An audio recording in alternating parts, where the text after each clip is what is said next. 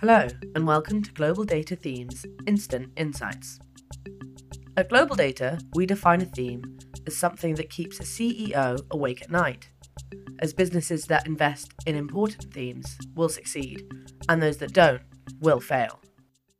Hello, and welcome to Instant Insights. Today, I'll be talking to Rupantar from Thematic Intelligence, following his latest report on video streaming. You can also listen to Rupantar talk about the video streaming market at his webinar on Thursday, the 27th of July. So sign up now following the link in the description to listen live or to be sent the recording. Well, thank you so much for joining me today, Rupantar. How are you? I'm very well, Emma. Thank you. Good to be back here on your platform again. Oh, it's great having you. So Rupantar, video streaming. What is video streaming and why do we consider it a disruptive theme? Well, video streaming, or if we call it simply as the internet TV, this refers to video content which is streamed over the internet to a television or a connected device. Now, this theme has radically blurred the dividing lines that existed in the traditional film and TV value chain. So earlier, every major player operated in one of the four segments that include content creation, content aggregation, distribution, and device. Each company was assured of a fair share of the industry's profit. However, under the video streaming era, one company can operate across and even dominate the industry value chain. In terms of the consumer benefit, video streaming offers convenience. Streaming platforms give users the flexibility of a monthly subscription or sometimes even free access, allow them to select the content they want to watch, and enable them to consume it anywhere at any time, and interestingly, on any connected device of their choice. This is what makes video streaming a very disruptive theme that impacts the traditional film and TV companies. Yeah. I mean, when I think about video streaming, that's what is so attractive about it, the convenience. I think we're all just so spoilt for choice. But streaming services peaked, I think, in 2020, 2021. Why do you think it's slowed down since then? Yeah, so the video streaming industry enjoyed strong growth during the pandemic, but it has since entered choppier waters. And this is due to a post-pandemic shift in viewing habits, because the release time of a particular, say, film in a cinema and a streaming platform has significantly reduced. The second factor could be rising inflation in several markets. So because of tough financial conditions, people have started to unsubscribe. And there is the third factor, which is called subscription fatigue.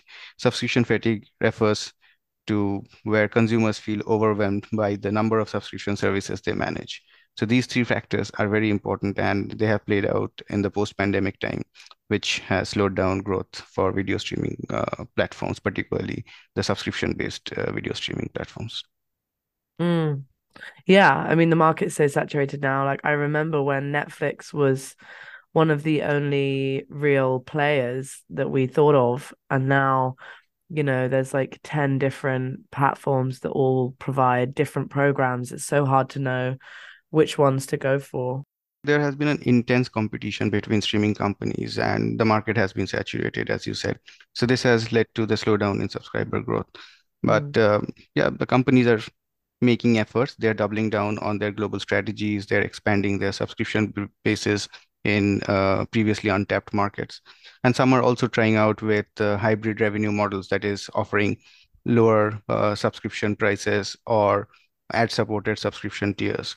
So efforts are being made to make up for the slowdown and even revive from there.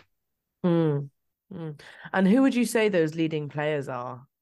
Well, the market has a lot of big names there. So Amazon, Alphabet, Alibaba, Apple, Baidu, Comcast, Disney, Netflix, Tencent, Warner Brothers, you name them, and they are among the biggest video streaming companies. Although the interesting fact is many of them run loss-making subscription video on demand divisions, and their success is no longer guaranteed.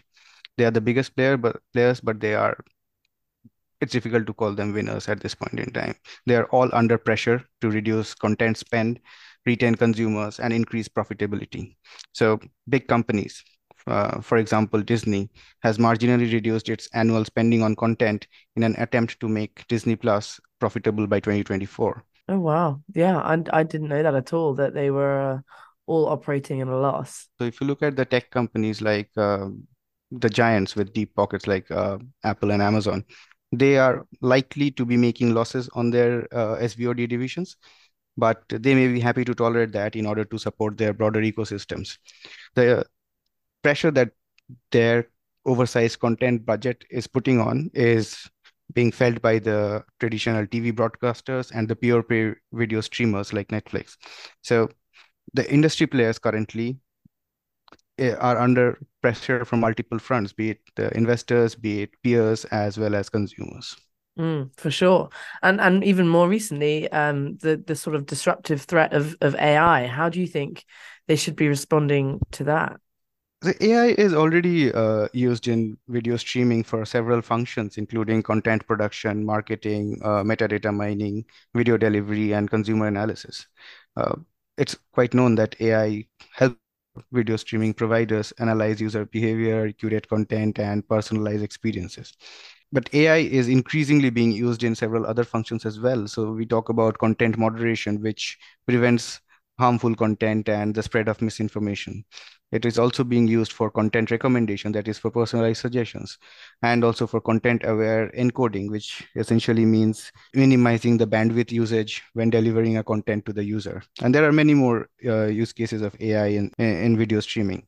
Now, the theme of the year is generative AI, which can also benefit the video streaming industry.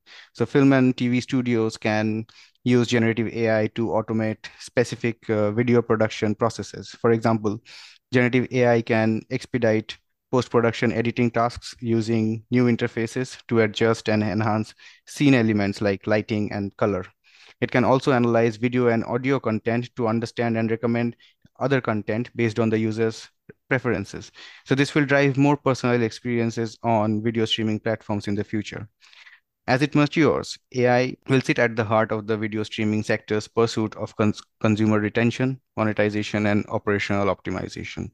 So no video streaming company can risk to ignore AI or using AI in their operations. Yeah, that's so true. Using AI is not really a new phenomenon in this space, but yeah, that's really nice to get those generative AI applications, which are perhaps a little bit newer. Amazing. Well, I think that's all we have time for. Thank you so much, Rupantar.